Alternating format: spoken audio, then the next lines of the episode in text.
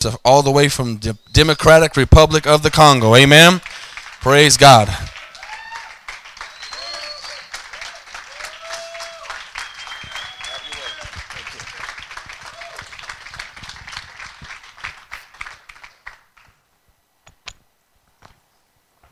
Let us pray. Father, in the name of the Lord Jesus Christ, we say thank you for this time. Thank you for your love for us. Thank you for your mercy, O Father. Thank you for everything that you are doing for us, for our families, for our churches, O God, for the glory of your mighty name. There is no one like you, O Father. Father, in the name of Jesus Christ, we commit ourselves into your mighty hands. And we pray, O Lord, that you may speak to us one more time tonight for the glory of your mighty name. In the name of Jesus, amen. Let's go to the Gospel of John.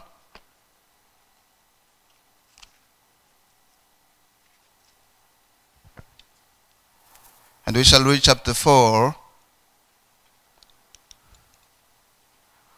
from verse 16 to verse 19. John chapter 4 from verse 16 to verse 19. Jesus said to her, "Go, call your husband and come here." The woman answered him, "I have no husband." Jesus said to her, "You are right in saying, 'I have no husband,' for you have had 5 husbands, and the one you now have is not your husband. What you have said is true." The woman said to him, "Sir, I perceive that you are a prophet." Amen. We all know this story. The Lord Jesus Christ meets this Samaritan lady, and while they are talking, at a certain time now, the Lord Jesus Christ asks her to go call her husband. And she says, "I have no husband." And Jesus said, "You are right when you say that you have no husband, because you have lived with 5 men up to now, and none of them was your husband. And right now you are living with another one, but he's not your husband." Now, the lady is amazed. This is the first time that she's meeting the Lord Jesus Christ. How can this man know my life? How can this man know that I've lived with 5 men, but none of them was my husband? And now I'm living with someone else, and he's not my husband. How does he know that? She's amazed. And the Word of God is saying, the woman said to him, "Sir, I perceive that you are a prophet." She's amazed. She can't understand. How does he know everything about my life? Verse 28 to verse 30. So the woman left her water jar and went away into town and said to the people, "Come see a man who told me all that I ever did. Can this be the Christ?" They went out of the town and were coming to him. So she's so shocked, she's so amazed that she leaves her jar and she goes back home and she calls people and she tells them, "Come see someone who's different. Come see a man who's not like the other man. He told everything. He told me everything concerning my life." Verse 39 to verse 42. Many Samaritans from the town believe in him because of the woman's testimony. "He told me all that I ever did." So when the Samaritans came to him, they asked him to stay with them, and he stayed there 2 days. And many more believed because of his word. They said to the woman, "It is no longer because of what you said that we believe, for we have heard for ourselves, and we know that this is indeed the Savior of the world." Amen. Tonight I would like to talk about the gifts of the Holy Spirit and evangelism. We are a church that believes in soul winning. We are a church that believes in evangelism. And here we see the Lord Jesus Christ bringing someone to him. And he's able to bring this person to him because he has used one of the gifts of the Holy Spirit, the gift of the word of knowledge. This is the first time that the Lord Jesus Christ meets this wife. And humanly speaking, it's impossible for him to know anything about the life of that wife. But through the operation of the Holy Spirit, through the gift of the word of knowledge, the Lord Jesus Christ was able to know the life of this lady. And so, because of that word, because of that revelation, this lady is amazed. This lady, she accepted Jesus Christ. This lady says, you are a prophet. This lady says, you are the Christ. And she goes out and she calls other people from her city. And those people get saved because of the working of the gift of the word of knowledge. And in verse 41 it is said, and many more believed because of his word.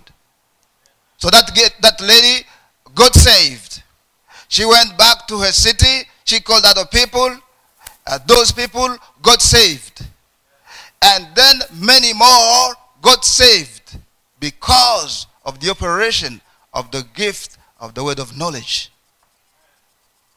My brother, my sister, sometimes we think that because we are Christians, it is over.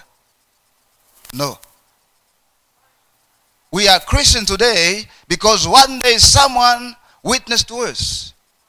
Someone prayed for us. Now, we have the depth now to bring other people into the kingdom of God. And there is no thing that we are going to do with our own strength. If we want fruit, we need the Holy Spirit working in our lives. And here we see the Lord Jesus Christ himself using the gift of the Holy Spirit to bring people into the kingdom of God.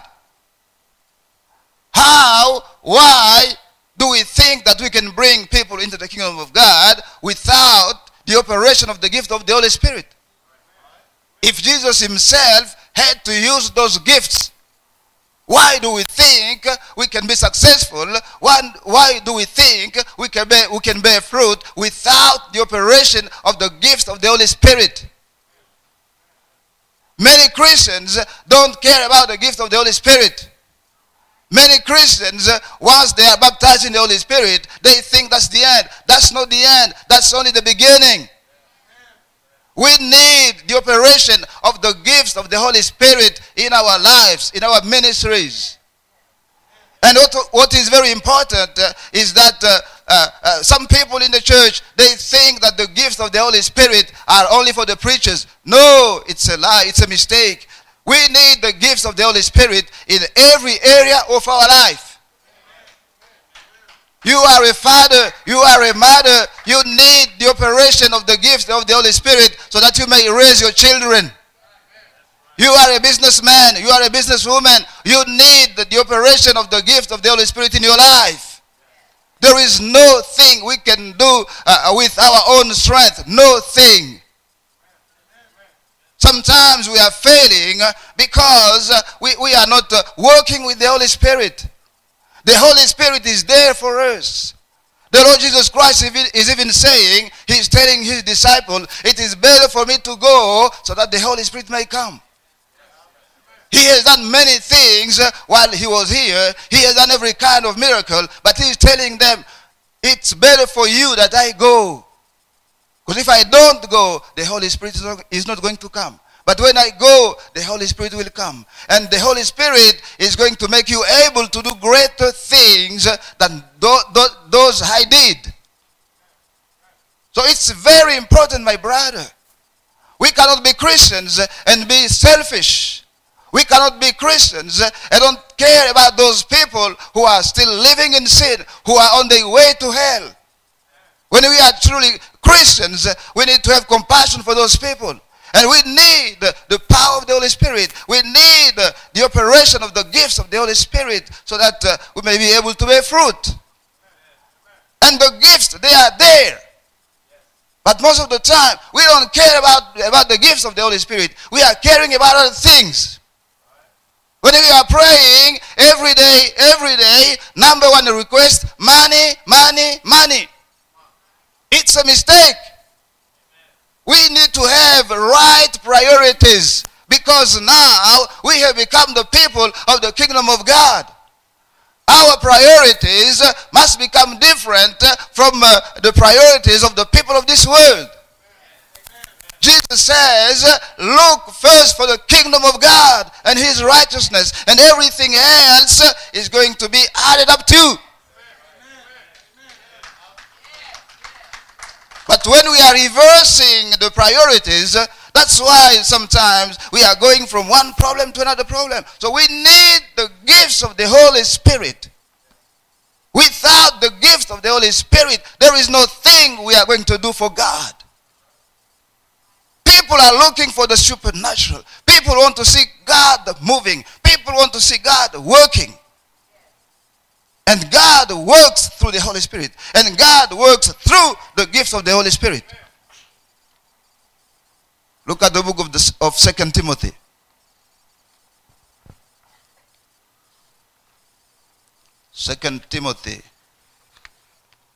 Chapter 1 and verse 6. 2 Timothy chapter 1 verse 6. For this reason, I remind you to fan into flame the gift of God, which is in you through the laying on of my hands. Paul has left Timothy in charge of the church of Ephesus. So Timothy is working as a pastor. And the Apostle Paul is telling him, I remind you to fan into flame the gift of God, which is in you through the laying on of my hands. When we look at the life of the Apostle Paul, when we look at the ministry of the Apostle Paul, we see God working mightily through him. Every kind of sign, every kind of miracle.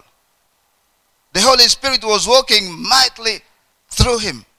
The gifts of the Holy Spirit, they were working in his life. So he knew that he was able to bear fruit.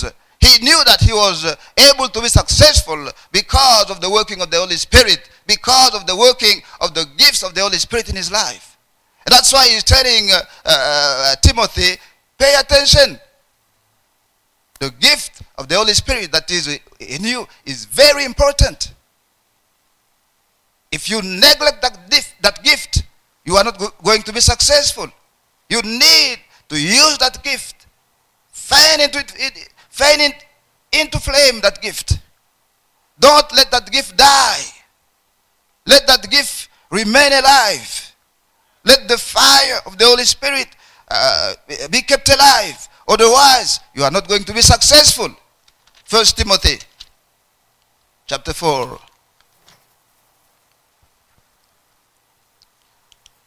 Verse 14. Do not neglect the gift you have, which was given you by prophecy when the council of elders laid their hands on you. You know, this is very amazing.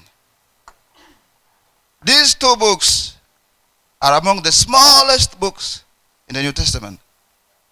Very small. But in each one of them, the Apostle Paul is talking about the gift of the Holy Spirit. Paul knew by experience that without the Holy Spirit, without the gift of the Holy Spirit, there is no thing we can do. That's why he's telling Timothy, don't neglect the gift you have. Use it. Otherwise, you will get nothing. Otherwise, you are going to get frustrated. In life, in ministry, we think we can do things. I don't know. Maybe because we are clever. Maybe because we have a big diploma. It's not about having a big diploma. It's about the moving of the Holy Spirit. Without the Holy Spirit, without the operation of the gift of the Holy Spirit, we will bear no fruit. We are going to be frustrated. We need the operation of the gift of the Holy Spirit in our lives. God knows we need them. God knows they are important. That's why he has given them to us. But the problem is we don't care about them.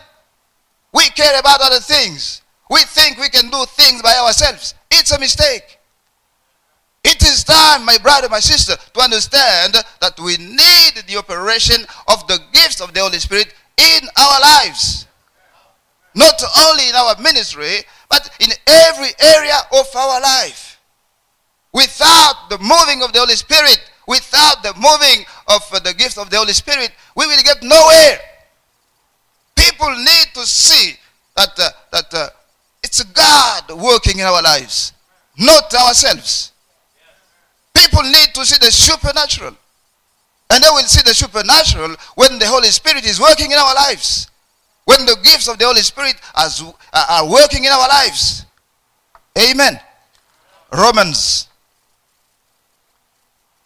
Book of Romans chapter 12.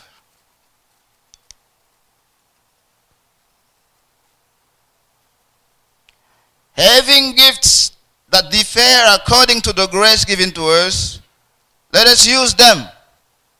If prophecy, in proportion to our faith.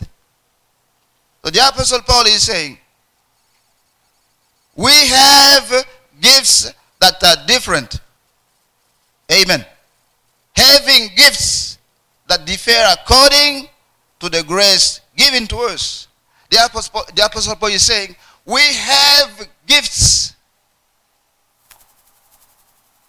But the problem today, many Christians don't know that they have gifts. That's why the Apostle Paul is reminding us, we have gifts. When you become a Christian, you have at least one gift. He says, we have them. So we need to use them. But most of the time, we don't care about the gifts. And that's why we think that we don't have any gift. The word of God that is true is telling us we have gifts.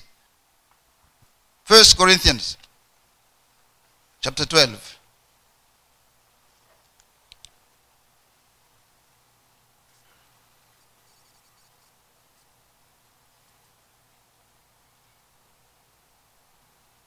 Verse 7. To each is given the manifestation of the Spirit for the common good. Paul is saying the same thing. To each is given the manifestation of the Spirit. In other words, he's saying, to each is given a gift. Amen. You have a gift, at least one gift. But the problem is, most of the time, we don't care about the gifts. And that's why we don't know the gift we have. But Paul is saying, each one has been given a gift. So if you think that you don't have a gift, you are wrong. The word of God that is true is saying, to each one of us. He doesn't say, to some of us. No. But he said, to each of us, a gift is given.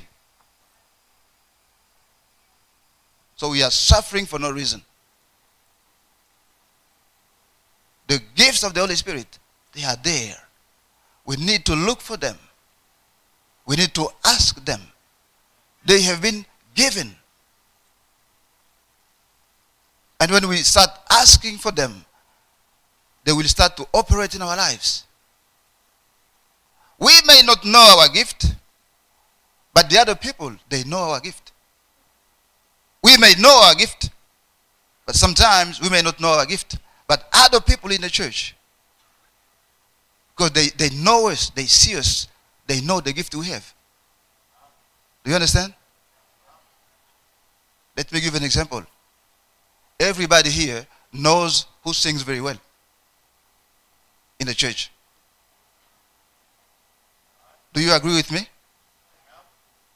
Many people sing in the church, but they don't sing the same way. Those who sing very well, they are known by everybody in the church.